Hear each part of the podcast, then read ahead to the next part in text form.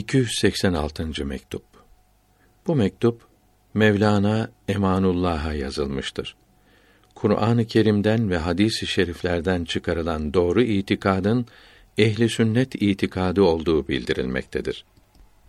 Bismillahirrahmanirrahim. Allahü Teala sana doğru yolu göstersin. İyi bil ki Allah yolunda bulunmak isteyene önce lazım olan şey itikadını düzeltmektir. Doğru itikat ehli sünnet alimlerinin Kur'an-ı Kerim'den ve hadis-i şeriflerden ve eshab-ı kiramdan öğrendikleri, anladıkları itikattır. Kur'an-ı Kerim'in ve hadis-i şeriflerin manasını doğru anlayan doğru yolun alimleridir. Bunlar da ehli sünnet ve cemaat alimleridir. Bunların anladığı, bildirdiği manalara uymayan her şeye akla, fikre, hayale iyi gelse de ve tasavvuf yolunda keşf ve ilham ile anlaşılsa da hiç kıymet vermemelidir. Bu büyüklerin anladığına uymayan bilgilerden, buluşlardan Allahü Teala'ya sığınmalıdır. Mesela bazı ayetlerden ve hadis-i şeriflerden tevhid-i vücudi anlaşılmaktadır. Bazılarından da ihata, sereyan, kurp ve maiyet manaları çıkmaktadır. Fakat ehli sünnet alimleri bu ayet-i kerimelerden ve hadis-i şeriflerden böyle manalar anlamadı. Yani Allahü Teala'nın bu alem içinde olmasını, mahlukları kapladığını, bunlarla birleşik olduğunu, kendisinin yakın olduğunu, beraber olduğunu anlamadılar. Böyle olmadığını söylediler.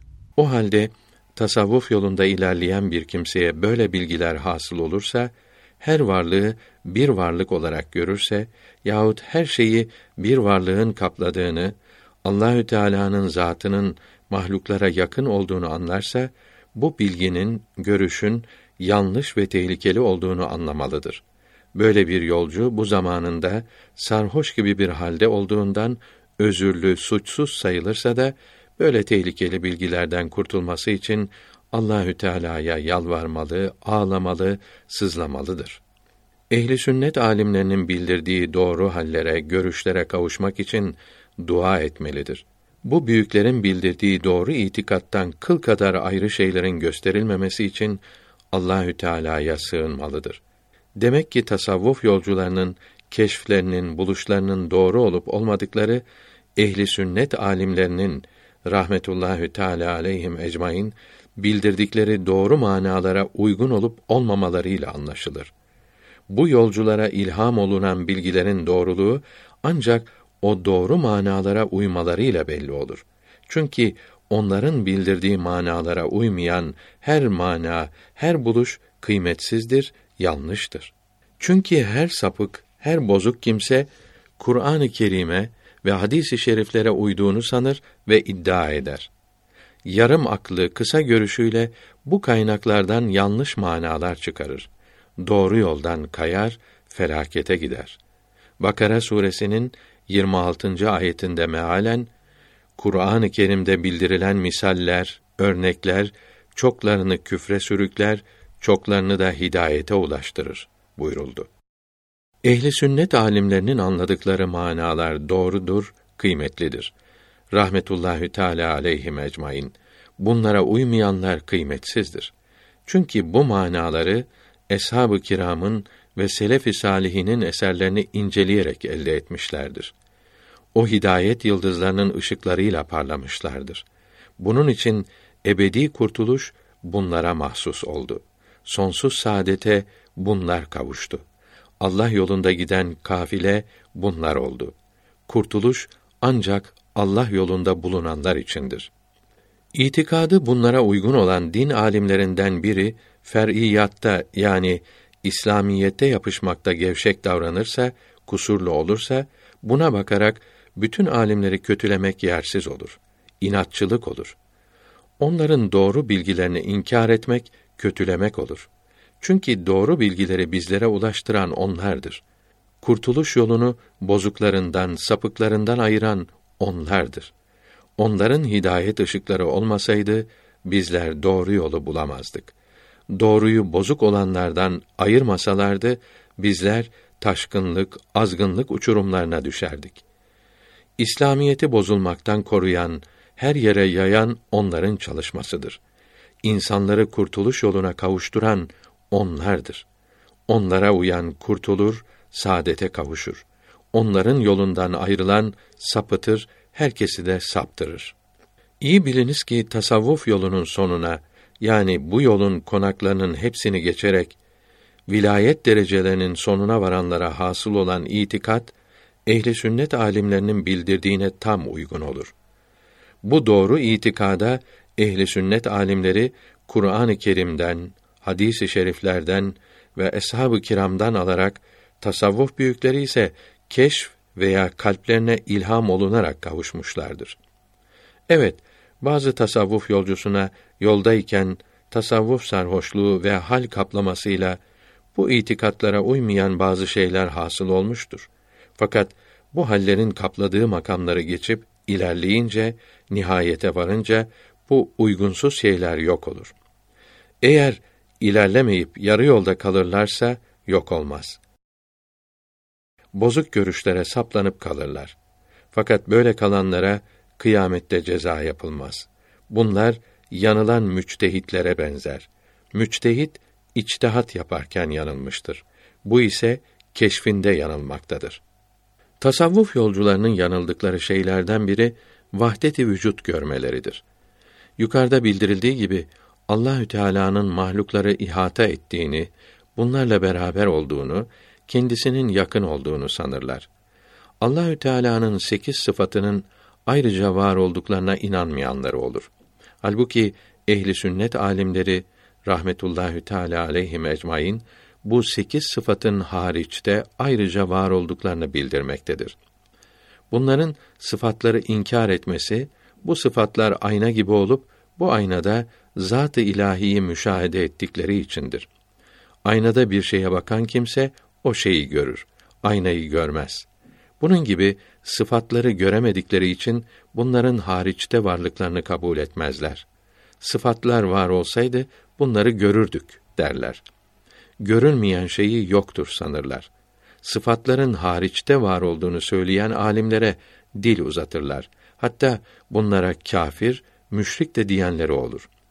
Din alimlerine böyle yersiz dil uzatmaya kalkışmaktan Allahü Teala'ya sığınırız. Bunları bulundukları makamlardan ileri geçirirlerse, böylece şuhitlerini şaşırtan perdeler aradan kalkarsa, sıfatları ayna sanmaktan kurtularak onları hariçte ayrıca var olarak görürler. Varlıklarını inkardan vazgeçerler. Alimlere dil uzatamaz olurlar. Bunların ehli sünnet itikadına uymayan bir işleri de Allahü Teala'nın bazı şeyleri yaratmaya mecbur olacağını gösteren sözleridir. Her ne kadar mecburdur demiyorlar, irade ederse, isterse yaratır diyorlarsa da sözlerinden irade sıfatına inanmadıkları anlaşılmaktadır. Bu sözleri hiçbir dine de uymamaktadır. Uymayan sözlerinden bir başkası da Allahü Teala kudret sahibidir diyorlar ve istediğini yapar, istemediğini yaratmaz diyorlarsa da ister, istememesi olmaz diyorlar. Böyle söylemek Allahü Teala'yı yaratmasında mecbur bilmek demektir. Hatta kudretini inkar etmek olur. Çünkü bütün din sahiplerine göre Allahü Teala'nın kudreti dilerse yaratır, dilemezse yaratmaz manasına olan kudrettir. Bunların sözündense yapmaya mecbur olan, yaratmamasına imkanı olmayan bir kudret anlaşılmaktadır. Bu sözleri hükemanın, felsefelerinin sözüne benziyor. Bunların elbette ister, istememesi olamaz diyerek irade sıfatına mana vermeleri böylece kendilerini felsefecilerden ayırmaları bir işe yaramaz. Çünkü irade etmek, dilemek eşit olan iki işten birini seçmek demektir. İki iş eşit olmazsa irade de yok demektir. Bunların sözünde lazım olmak ve yok olmak tarafları müsavi değildir. Bunların uygunsuz işlerinden biri de kaza ve kaderi anlatmalarıdır. Burada da cebre kaymaktadırlar. Hakim mahkum da olur. Mahkum hakim de olur diyorlar. Allahü Teala'yı mecbur bilmek şöyle dursun. Onu birisine mahkum bilmek, üzerinde bir hakim bulunacağını söylemek çok çirkin bir sözdür. Ehli sünnete uymayan sözlerinden biri de cennette Allahü Teala ancak tecelli suri ile görülebilir demeleridir. Bu sözleri Allahü Teala'nın cennette görüleceğine inanmamak demektir. Sureti görülebilir demeleri kendi görülemez demektir. Benzeri görülür demek olur. Allahü Teala görülecek, nasıl olduğu anlaşılamayacaktır. Bir şeye benzetilemeyecektir. Olgun, yüksek insanların ruhlarına kadim demeleri, bunları ebedi bilmeleri de ehli sünnet alimlerine uymamaktadır. Rahmetullahi Teala aleyhim ecmaîn. Çünkü alemlerin hepsi bütün zerreleriyle birlikte yok idi. Hepsi sonradan yaratıldı. Ruhlar da alemden bir parçadır. Allahü Teala'dan başka her şeye alem denir. Görülüyor ki tasavvuf yolcusunun işin iç yüzüne varmadan önce kendi keşf ve ilhamına uymasa da ehli sünnet alimlerine tabi olması lazımdır. Rahmetullahi Teala aleyhim ecmaîn. Alimleri haklı, doğru, kendini yanlış bilmelidir. Çünkü ehli sünnet alimleri bilgilerini peygamberlerden aleyhisselatü ve teslimat almıştır. Bu bilgiler vahiy ile gelmiş olup sağlamdır. Yanlışlıktan, şaşırmaktan korunmuştur. Bu bilgilere uymayan kendi keşfi ve ilhamı ise yanlıştır, bozuktur. Bunun için kendi keşfini alimlerin sözünün üstünde tutmak, vahiy ile inmiş olan sağlam bilgilerin üstünde tutmak olur. Bu ise sapıklığın ta kendisidir ve zarar ziyandan başka bir şey değildir. Kitaba ve sünnete yani Kur'an-ı Kerim'e ve hadis-i şeriflere uygun itikat lazım olduğu gibi müçtehitlerin kitap ve sünnetten çıkardıkları ahkama yani İslamiyete uygun işlere ahkâm-ı İslamiyeye uymak lazımdır. Bu ahkam helal, haram, farz, vacip, sünnet, müstehap, mekruh ve şüpheli olan işler demektir. Bu ahkamı öğrenmekte lazımdır. Müslümanlar iki kısımdır. Ya müçtehittir veya mukallittir. Müçtehit olmayan her Müslümana mukallit denir. Mukallitlerin kitaptan ve sünnetten müçtehitlerin çıkarmış olduğu hükümlere uymayan hüküm çıkarmaları caiz değildir. Kendi çıkardığı hükümlere göre yapacağı işleri kabul olmaz. Her mukallidin bir müçtehide uyması yani bir mezhebe girmesi lazımdır. Bulunduğu mezhebin muhtar olan yani alimlerin çoğunun uyduğu hükümlerine uymalıdır. Ruhsattan, izin verilen işleri yapmaktan sakınmalı, azimetle amel etmelidir. Kendi mezhebine uymakla beraber başka mezheplere de uymaya çalışmalıdır. Böylece müçtehitlerin söz birliğine uyulmuş olur. Mesela İmam-ı Şafii rahimehullah abdest alırken niyet etmek farz demiştir. Hanefiler de abdest alırken niyet etmelidir. Bunun gibi uzuvları yıkarken sıra gözetmek ve birbiri ardına çabuk yıkamak lazımdır. İmamı Malik abdest uzuvlarını oğmak farz demiştir. Elbette oğmalıdır. Şafii mezhebinde elin yabancı kadına ve kendi zekerine dokunması abdesti bozar. Hanefi olanın eli kendi zekerine veya 18 yakın kadınından başka bir kadına dokununca abdestini tazelemelidir. Hanbeli mezhebinde erkeklerin avret mahalli yalnız zeker ve şerjdir. Bu ikisine sev'eteyn denir. Diğer üç mezhepte olanların haraç, güçlük olduğu zaman Hanbeli mezhebini taklit etmeleri lazımdır. Her işi dört mezhebede uygun yapmaya çalışmalıdır. Mizanül Kübra 40. sayfası başında diyor ki her Müslümanın hilaftan kurtulmasının yani dört mezhebede uygun ibadet etmesinin en iyi yol olduğu söz birliğiyle bildirilmiştir. İtikadı ve ameli doğrulttuktan bu iki kanadı ele geçirdikten sonra Allahü Teala'ya yaklaştıran yani sevgisine kavuşturan yolda ilerlemek sırası gelir zulmani ve nurani konakları aşmaya başlanabilir. Fakat şunu iyi bilmelidir ki böyle konakları aşarak yükselebilmek ancak yolu bilen, yolu gören, yol gösteren, kamil, yetişmiş ve mükemmel yetiştirebilen bir rehberin teveccühü ve tasarrufu yani idare etmesiyle olabilir. Bunun bakışları kalp hastalıklarına şifa verir. Onun teveccühü yani kalbini bir kimseye çevirmesi kötü, çirkin huyları insandan siler süpürür. Bunun için önce bir rehber aranır. Allahü Teala lütf ve ihsan ederek bunu tanıtırsa bunu tanımayı en büyük nimet bilmelidir. Ondan ayrılmamalıdır. Ona ve bütün emirlerine uyulur. Abdullah Ensari buyuruyor ki: Ya Rabbi, dostlarını nasıl yaptın ki onları tanıyan sana kavuşuyor. Sana kavuşamayacaklar onları tanıyamıyor. Kendi arzu ve isteklerinden geçer. Onun isteklerine uyar. Hiçbir isteği kalmaz. Ona tabi olmaya canla başla uğraşır. Saadetini onun emirlerini yapmakta bilir.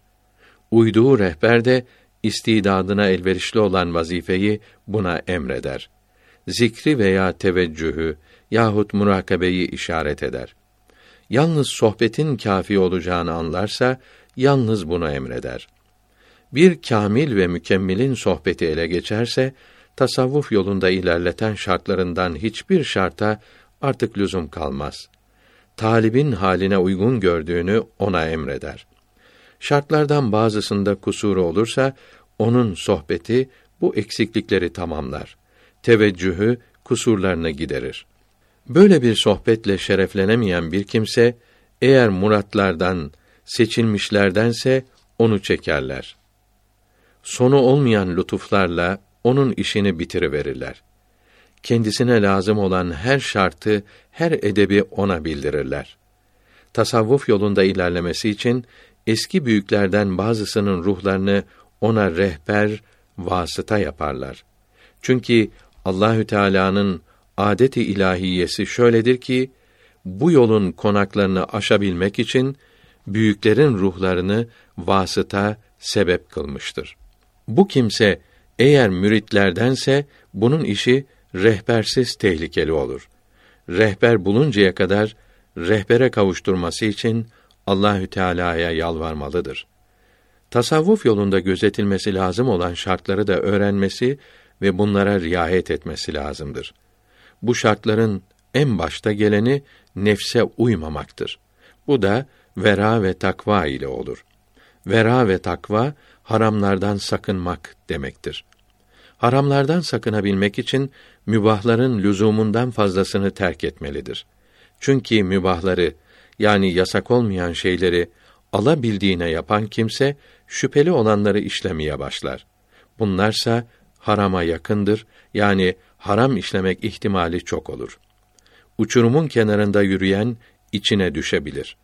Demek ki haramdan sakınabilmek için mübahların fazlasından kaçmak lazımdır. Bu yolda ilerlemek için vera sahibi olmak şarttır dedik. Çünkü insanın işleri iki şeyden biridir. Ya emredilen şeydir yahut yasak edilmiş şeylerdendir. Melekler de emredilen şeyleri yapmaktadır. Bunu yapmak insanı ilerletseydi, melekler de terakki ederdi. Meleklerde yasak edilen şeyden sakınmak yoktur. Çünkü onlar yasakları yapmayacak şekilde yaratılmıştır. Yasakları işleyemezler. Onun için meleklere bir şey yasak edilmemiştir. Demek ki terakki etmek yasaklardan sakınmakla olabilmektedir. Bu sakınmaksa nefse uymamak demektir. Allahü Teala dinleri nefsi isteklerinden kurtarmak için karanlık, kötü adetleri yok etmek için gönderdi. Çünkü nefs hep haram işlemek veya mübahları lüzumundan fazla yaparak böylece harama kavuşmak ister. Demek ki haramlardan ve mübahların fazlasından sakınmak nefse uymamak demektir. Sual: Nefs ibadet yapmak istemiyor. İbadet yapmak da nefse uymamak oluyor. O halde emirleri yapmak da terakkiye sebep olmaz mı? Meleklerin emirleri yapması nefse uymamak olmadığı için onlar terakki etmiyor. Cevap: Emirleri yani ibadetleri yapmayı nefsin istememesi emr altına girmek istemediği içindir. Nefs bir emr altına girmek, bir şeye bağlanmak istemez. Nefsin bu hali yani başıboş kalmak, Bir şeye bağlanmamak arzusu da haramdır veya mübahların fazlası demektir. Demek ki emirleri yapmakla bu haramdan veya mübahın fazlasından sakınılmış oluyor. Bunun için de nefse uyulmamış oluyor. Yoksa nefse uymamak yalnız emirleri yapmak demek değildir. İnsanı kemale kavuşturan, olgunlaştıran yollar çoktur. Bunların en faydalısı, çabuk ulaştıranı, nefsle mücadelesi çok olanıdır. Ruhsattan sakınan, azimetle amel edenlerin yoludur. Azimet, haramlardan ve mübahların fazlasından sakınmak demektir. Ruhsatsa, yalnız haramlardan kaçınmaktır. Tasavvufçuların çoğu, sima ve raks yapıyor. Yani, name ile okuyorlar ve dönüyorlar, oynuyorlar. Birçok şartlarla ve evirip çevirip sima ve raksa ruhsat denilebilir. Bunların azimetle hiç ilgisi yoktur. Hatta yüksek sesle zikretmek bile olsa olsa ruhsat olabilir. Birçok rehberler iyi düşüncelerle bulundukları yolda yenilik, değişiklik yapmıştır. Bunlara da pek iyimseyerek nihayet ruhsat denilebilir. Halbuki azimetle hareket eden büyükler sünnet-i seniyeden yani İslamiyetten kıl kadar ayrılmamıştır. Rahmetullahi Teala aleyhim ecmaîn. Yollarına hiçbir yenilik, bid'at karıştırmamıştır. Bunların yolunda nefse uymamak nefs mücadelesi tamdır. O halde yolları en iyi, en faydalı yoldur. Çabuk ulaştırıcıdır ve çok yükseklere ulaştırmaktadır. Fakat son zamanlarda bu yolu da bozanlar oldu. O büyüklerin izinden ayrılanlar çoğaldı. Değişiklikler, bid'atler yapıldı. Sima ve raksa ve yüksek sesle zikre başladılar. Bunları o büyüklerin niyetlerini kavrayamadıkları için yaptılar. Bid'atler karıştırmakla, zamana uymakla bu yolu daha kıymetlendirdiklerini, olgunlaştırdıklarını sandılar. Bunlarla bu yolu yıktıklarını, ellerinden kaçırdıklarını anlayamadılar. Hakkı doğruyu meydana çıkaran ve insanı hidayet yoluna kavuşturan ancak Allahü Teala'dır. Yukarıdaki yazılardan anlaşılıyor ki dünya ve ahiret saadetine kavuşmak için ehli sünnet alimlerinin kitaplarını okumak lazımdır. Bu kitapları bizlere bildiren ve tanıtan da İmam-ı Rabbani'dir. İmam-ı Rabbani'yi bizlere tanıtan da Seyyid Abdülhakim Arvasi Hazretleridir. Seyyid Abdülhakim Arvasi Hazretlerini tanıtan da Hakikat Kitabevi'nin kitaplarıdır.